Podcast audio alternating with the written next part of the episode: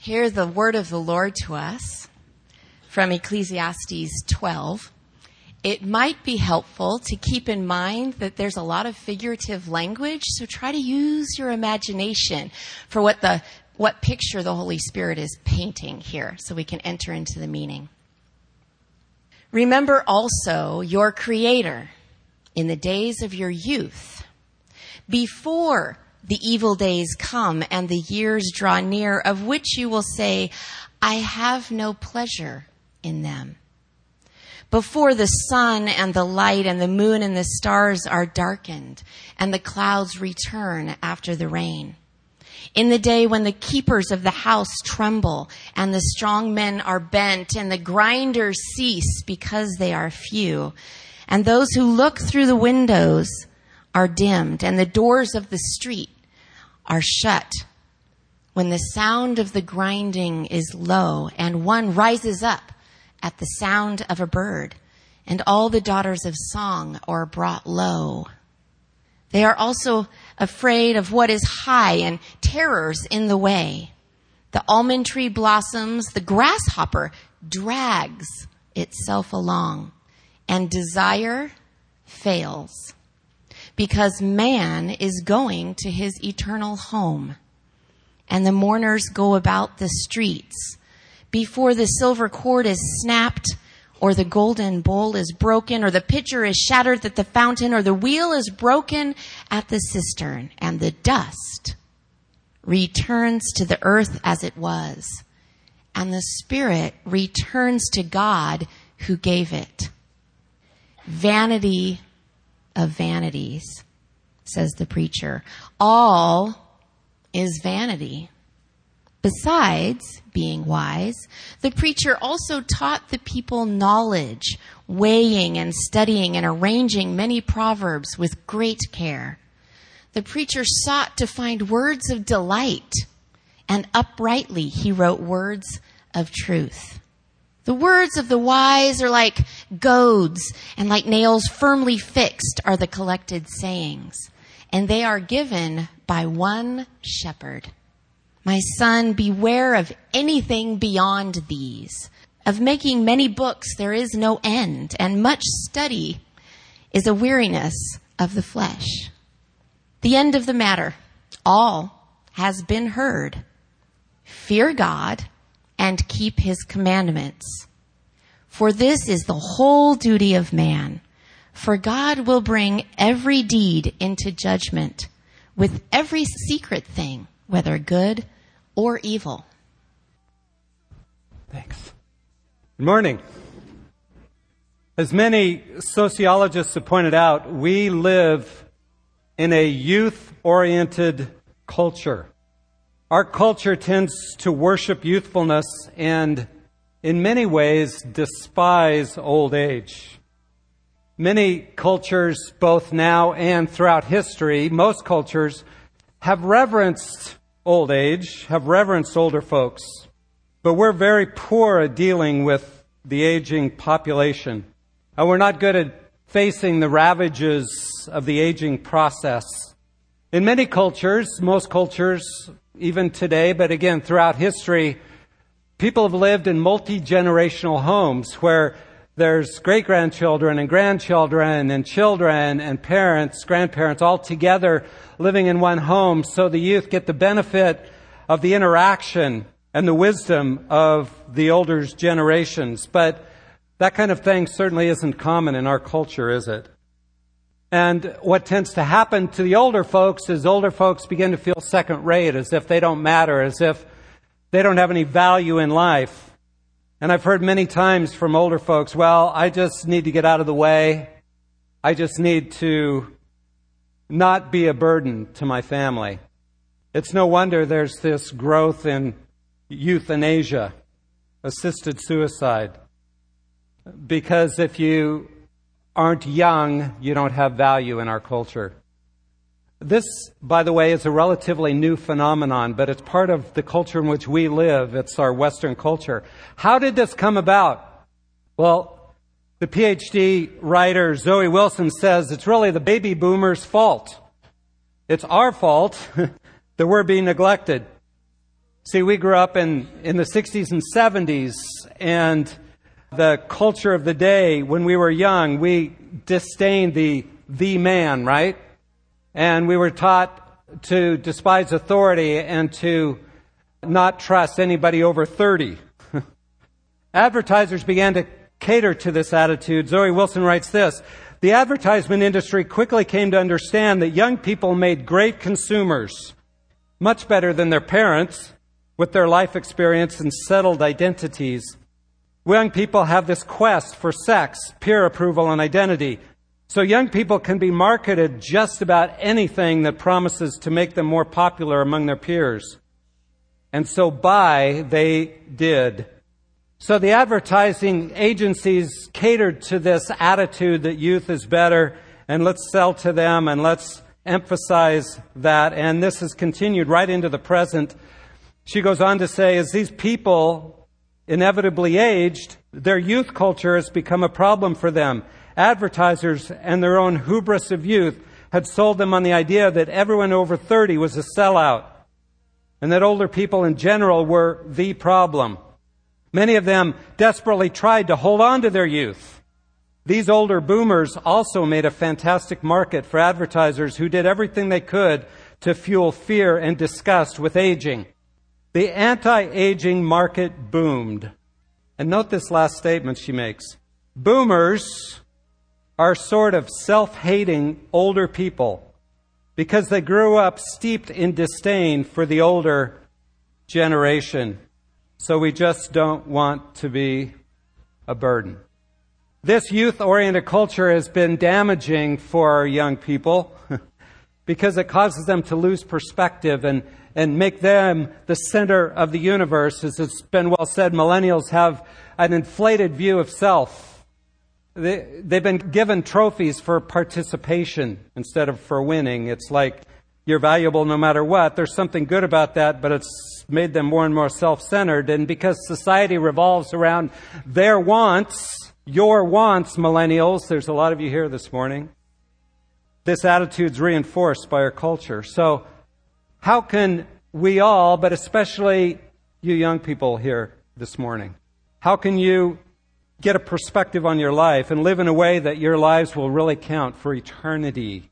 Well, Ecclesiastes 12, the end of this book of Ecclesiastes, as we wrap this up, the preacher has a message for youth. He's lived a long life. He's tried it all. He's lived it out. He's lived for pleasure. He's lived for all those things that the world says, hey, if you had this, you'd really have the good life.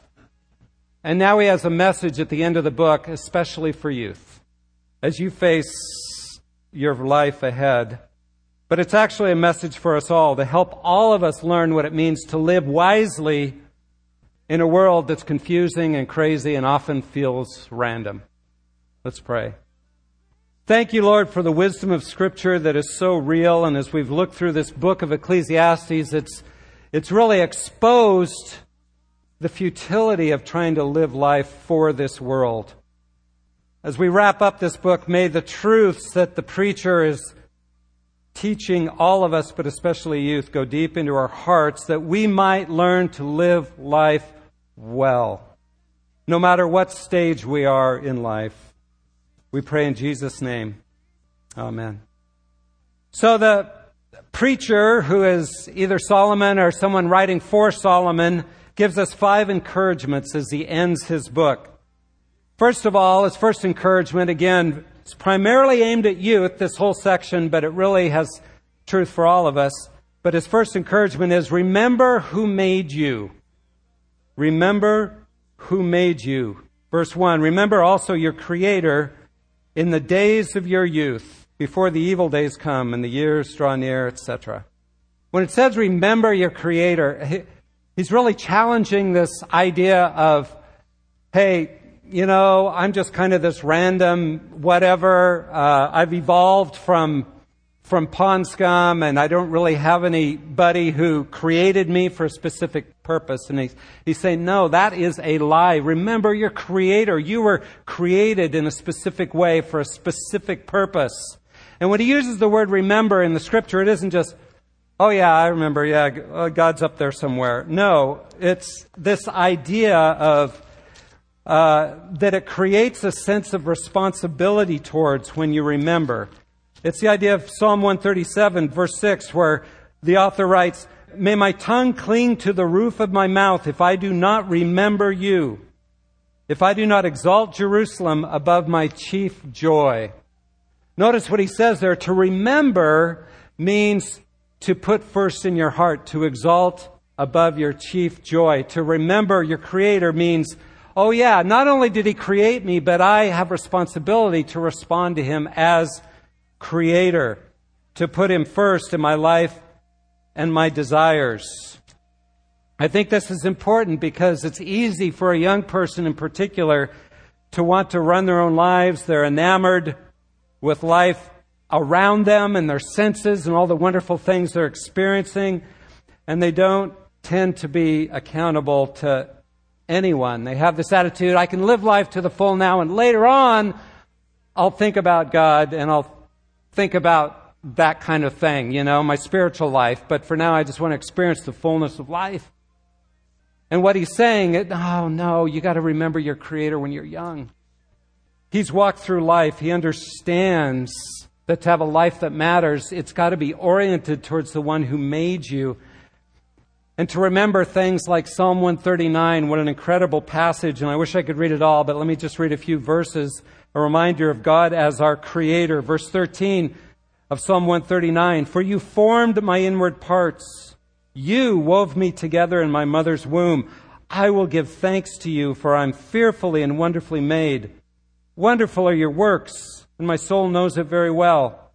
My frame was not hidden from you when I was made in secret and skillfully wrought in the depths of the earth.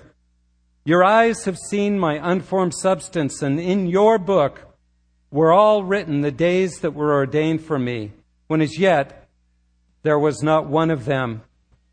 You see, the psalmist is saying, Wow, because God created me, He wove me together. He not only started me off, but He's involved in every day of my life. In fact, He's laid out every day of my life. It's been ordained for me. He's involved in every little detail. God has planned my days. So I need to remember my Creator every day of my life. Remember the one who made you. Second encouragement of the preacher here towards youth is remember your destiny. Verses 1 through 8.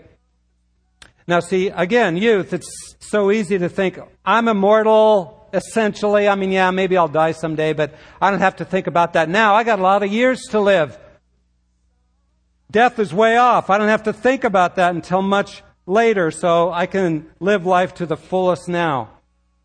But the preacher says, no, you'll live life much better, and you'll have a much better life if you keep in perspective what will happen in the end.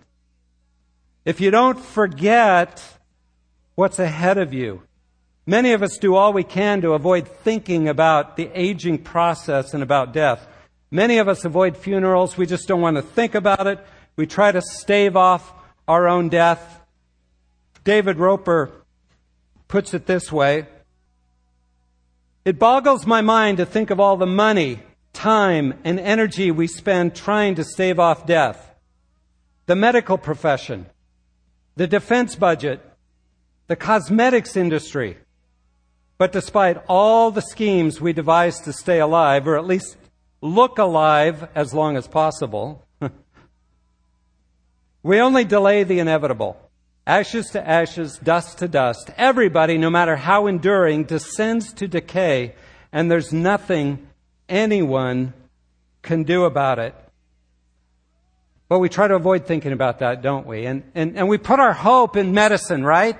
That somehow they're going to come up with a way that we can extend life maybe forever. Our latest hope is stem cell research that somehow they'll find a way to reverse the aging process and we can live forever and we put our hope in all these things.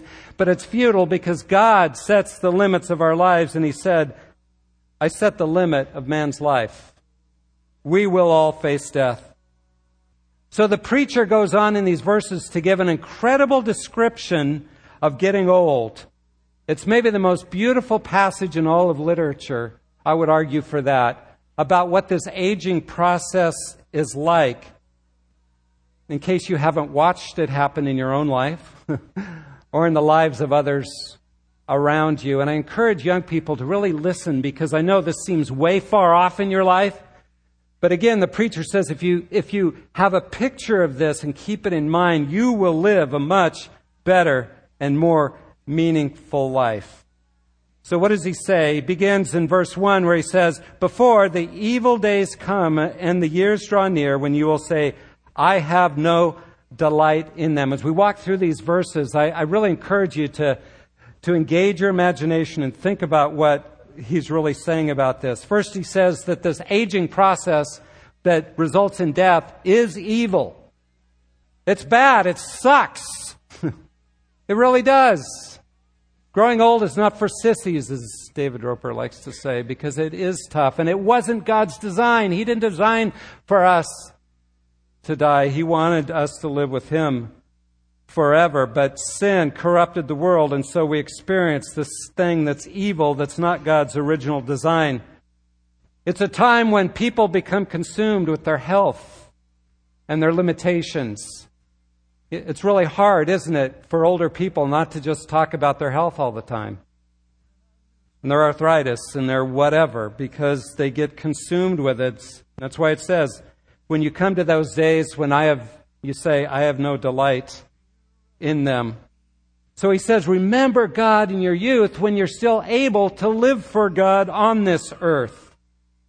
He goes on to say in verse 2 Before the sun and the light, the moon and the stars are darkened, and clouds return after the rain. When you're young, you go through difficult times and it's tough, but you know, you always know the sun will come out tomorrow, right? Like Annie says. It'll get better. I'll get through this. You know, it'll get better tomorrow. But when you're older, the rain comes and then the rain maybe stops, but the clouds are still there. It doesn't get better. That's what he's saying here. The, the sun doesn't come out again. And there's no rainbow either. the commentator Derek Kidner says this about that. There are many lights that are liable then to be withdrawn, besides those of the senses and faculties, as, one by one, old friends are taken. Familiar customs change. Long held hopes now have to be abandoned. All this will come at a stage when there is no longer the resilience of youth or the prospect of recovery to offset it. In one's early years and for the greater part of life, troubles and illnesses are chiefly setbacks, not disasters. One expects the sky to clear eventually. It's hard to adjust the closing of that long chapter, to know that now, in the final stretch, there will be no improvement. The clouds will always gather again and time will no longer heal, but will kill. You see, that's the reality of life as we age. So as I continue on this, really feel what it's like to grow old. Verse 3. In the day when the watchmen of the house tremble and mighty men stoop. Many commentators think the, the watchmen, it's referring to your legs, that, that things get more unstable as you get older and you stoop. Your, your back doesn't work right and, and you've got the aches and pains of aging. There's instability. You need a cane or a walker or even a wheelchair just to get around. The end of verse 3 the grinding ones stand idle because they are few. What's it talking about? Teeth. Now, we have a lot of good dental care, so it doesn't happen. Maybe it's frequently in our culture, but certainly in their culture, as you get older and you lose your teeth, all of a sudden the grinding ones stand idle. You're not able to chew things, so they, because they're few. Your, your teeth have fallen out or they don't work right. You don't enjoy food and the tastes that you did when you were younger. The end of verse 3 And those who look through windows grow dim. It's speaking of your eyes, right? that you're like a house and you're trying to peer through the windows. And as you get older, your eyes don't work as well and you need more correction. And then you get cataracts and everything gets blurry and they can do surgeries now, but still, for most of us, it still continues to decline your visual acuity and it gets more and more difficult to read and to see. Verse 4, your hearing starts to go. Notice verse 4, and the doors on the street are shut. as the sound of the grinding mill is low, and one will arise at the sound of the bird, and all the daughters of song will sing softly. I had to preach a while back, and, and I showed up at church, and all of a sudden, both my ears became totally plugged with wax or something. I could not hear. And it was so strange. It was this feeling like, like a door had been shut, and I could not hear myself hardly speak, and I certainly couldn't hear other people. It was a strange morning. I don't know how I got through it. But that's really what he's talking about here, where as you get older, your, your ears don't hear as well, and so it's like doors are shut and there's, there's sound out there, but you can't really hear it. And one of the ironic things is he says, and yet you wake at the sound of a bird. What's he saying? When you get older, you can't sleep very well. Right? Any little thing wakes you up and then you can't go back to sleep. And I've got a number of mature saints in my men's ministry, which is awesome. I love having those guys there. But having a 6 a.m. meeting for them is almost too late. I mean, half those guys show up at 5:30 because they've been up anyway. You know, that's one of the one of the problems, one of the th- marks of aging, right? You can't even enjoy a long night's sleep. And then verse 5 Furthermore, men are afraid of a high place and of terrors on the road. The almond tree blossoms, the grasshopper drags himself along, and the caperberry is ineffective. It describes this, this sense of as you get older, you get more afraid of trying things because you're, you're more unstable, and so you're afraid to to step out. You're afraid of heights. You're afraid of traveling. You're afraid of going very far because you just aren't sure you can handle it anymore and it, life becomes more fearful. The almond tree blossoms. I think it's referring to gray hair. Your hair gets more and more gray. You have physical weakness. And what a description here. The grasshopper drags himself along. Jeannie and I were hiking in the foothills just last week and, and as we were hiking up there, we just saw hundreds, maybe thousands of grasshoppers. I mean, they just they just happened to be out, and they were hopping all over the place, and they'd fly here and fly there. And uh, I was thinking about this passage and thinking about a grasshopper who is meant to just be able to jump and experience life, dragging himself along. But what a picture of old age, right? Where nothing works quite right, and you're just barely able to function and then the caperberry is ineffective, is my translation. There's lost desire, is some translations. It really is talking about sexual desire. The caperberry was essentially the Viagra of the day. and he's saying it doesn't work anymore. Uh, this lost sexual desire, nothing pleases anymore. There's no real pleasure in life. Doesn't this sound fun? Oh. No, growing old is hard, isn't it? As some have said, the, the old joke, you know, there's three marks of the onset of old age. Number one, you lose your memory. And I can't remember the other two. so he goes on to say, in this picture of just everything breaking down, Man goes to his eternal home while mourners go about in the street. Remember him before the silver cord is broken and the golden bowl is crushed. The pitcher by the well is shattered and the wheel of the cistern is crushed. And the dust will return to dust as it was, and the spirit will return to God who gave it. Vanity of vanities, says the preacher, all is vanity. He's saying to youth in particular, don't forget where you're headed. Don't forget your destiny. Don't live life as if nothing matters because it really does. And you do have a destiny, but if you try to find life in this world and try to try to maintain your youthfulness forever, it, it won't work.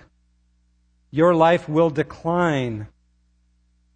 And it's a tragedy, I think, that young people aren't around older people that much, so they don't get to really experience what this is like. So they keep in mind that so they can live more for eternity rather than what this life has to offer. So he says, remember your destiny. Remember your Creator. He made you, and remember what the end of life is going to consist of so that you'll see, wow, I don't want to live for this life. I want to live for eternity. While I'm still strong enough to do it. The third encouragement the author here, preacher, gives is to listen to the wise. To listen to the wise. The youth attitude today tends to be, hey, you know, why listen? And it's been well documented that this is common attitude, right? Why listen to the older generation? We have the internet. We have instant access to all kinds of information. If I want to know how to do something, I'll just Google it. Why would I go to an older person and listen to them? I've got access to far more knowledge than they ever could. But what they're forgetting is wisdom. See, wisdom is not knowledge. Wisdom is the ability to live life well, to the wisdom, the ability to take knowledge and apply it in a way so that your life is lived well. See, just having access to knowledge, and you young folks need to know this. Just having access to knowledge cannot make you a better person or lead you to the good life. It can't. Oh, look at the world today. I mean, you don't need much evidence of this, right? We have more knowledge right now than any time in history. It's mind boggling. You, you Google almost anything and, and you'll have half a million or several million hits. Wow, that's a lot of information. But what's it done for us? We have as much warfare in between nations as any time in history. We have over 65 million displaced people today, over 21 million refugees living in refugee camps completely away from their homes. We have more destruction, more divorce, more broken homes, more psychological dysfunction, more people desperate because they weren't raised in a home where they had a decent mother or father loving them well. We have a bigger mess than we've ever had, but man, we got a lot of knowledge. So the preacher says in verses 9 through 12 listen to words of wisdom. Don't depend on knowledge. Listen to those who are truly wise. Let me read that again just to remind you. In addition to being a wise man, the preacher also taught the people knowledge, and he pondered, searched, and arranged many proverbs. The preacher sought to find delightful words and to write words of truth correctly. The words of wise men are like goads, and masters of these collections are like well driven nails. They're given by one shepherd. I'll stop there. Preacher says, listen to those who are wise, who have learned to take knowledge and live life well, who have learned how to walk with God, who have learned how to love God and how to love others. And for me, as a preacher, Rod and I were talking about, this is our goal as we as you think about this preacher who gathered knowledge and pondered and searched out and arranged truth to find delightful words to communicate truth. That's the calling of a teacher, right? And I, I personally, and Rod as well, thank you as a congregation for setting us apart so we can take time to do that. But the encouragement is find people who spend time studying truth and learning to live wisely and hang around them. I encourage you younger folks, find older people that you admire their walk with God and just hang around them. Find a way to be with them. Learn from those around you because truth that the wise gives you, he said, are like goads. A goad was a, a stick with a sharp point that would prod the cattle to get them to be where they needed to be. See, truth should always make you uncomfortable and move you on. It, Listen, if you hear a sermon and you're not made uncomfortable, then I haven't done my job. Because truth should goad you to want to be different, to, to want to be a different person. But truth is also, he says, like well driven nails hammered into the wall that you can hang your life on. And that's not knowledge from the internet, brothers and sisters. That's knowledge from the Word and from wise people who have learned it over time. And then he gives us one reminder in verse 12. But beyond this, my son, be warned. The writing of many books is endless, and ex- excessive devotion to books is wearying to the body. This is a command from the Lord not to do your studies if you're in college. Okay, it's not. No. what it's saying is don't just seek knowledge for knowledge's sake, but seek wisdom. The wisdom of the scriptures, the wisdom of wise people that will help you live life better. Fourth encouragement that he gives is as he concludes the book fear God. Verse 13, the conclusion when all has been heard is fear God. Fear Him. Put Him first in your life. What does it mean to fear God? It doesn't mean to be afraid of Him and cower in fear. It means to reverence Him. When you fear something in a biblical sense, it means you, you reverence, you give weight to Him in your life, you take Him seriously. Ray Stedman gave a little acronym. It's kind of helpful. It may help you for fear God. F. To live by faith, to really believe that God's active in your life. He is creator. He is your shepherd. He's involved in your life. E. Experience His grace. Come to Him and have a relationship with Him. To fear God means to have faith He's there, but also come and have a relationship with Him. Awe is the A. A for awe awe of His majesty, that He is so awesome and amazing. You learn to see Him for who He is and reverence Him for that. And then R, resolve then to obey, to let it change your life. You see, fear involves all those things. It means to reverence Him, see Him for who He is, and then want your life to be changed and resolve to obey as a result. In other words, take God into account in everything you do. Now, none of us grew up with perfect fathers, human fathers, but we do have a perfect Heavenly Father. And think about a Heavenly Father who is so strong and yet completely loving, who holds the universe in his hands and yet delights in you. Isn't that someone that you would reverence and respect, but also trust with your life and want to be with and spend time with?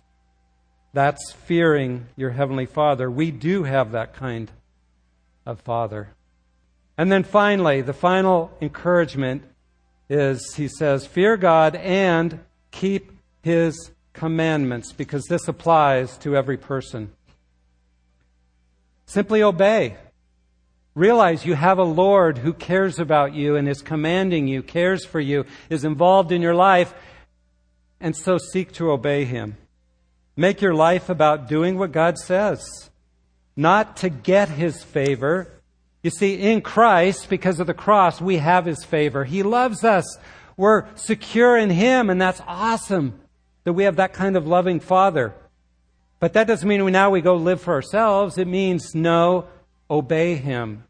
We, we seek to trust Him and live for Him and do what He says. And when we fail, we come to Him for forgiveness, and we have forgiveness because of the cross. We'll never obey Him perfectly, but we strive to follow Him, to fear God and obey His commandments. You see, young people, but for all of us, what we do matters. It matters into eternity. Every one of us was built by God and for God, and we can only be fulfilled in relationship with Him. And only Him only in Him do we find the good life. That's the book of Ecclesiastes. It's, it's an honest look at life in this world, life under the sun, that if you leave God out, what's the conclusion? Vanity of vanities. There's no real life here. It's pretty meaningless when you leave God out and you realize the end of your life is aging and death. David Roper again writes this. And if so, it comes to this there is no earthly satisfaction. Marriage, family, achievement, money, celebrity, enlightenment, travel, collections, artistic creation, flamboyance, excess. Nothing completes our joy. There's always that elusive something more. No lesson is more comprehensively taught in this world. Like U2 saying, I still haven't found what I'm looking for, and if you try to find it in this life, you won't find it. So, the encouragement of the book of Ecclesiastes for all of us, young people, old people, is live for eternity while you still can. And I, I, really like the picture of God that's in this last chapter. He's described as our creator, the one who made us for a greater purpose.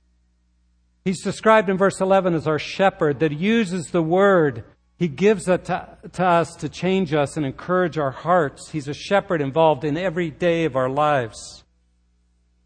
He's a Lord that we are to obey.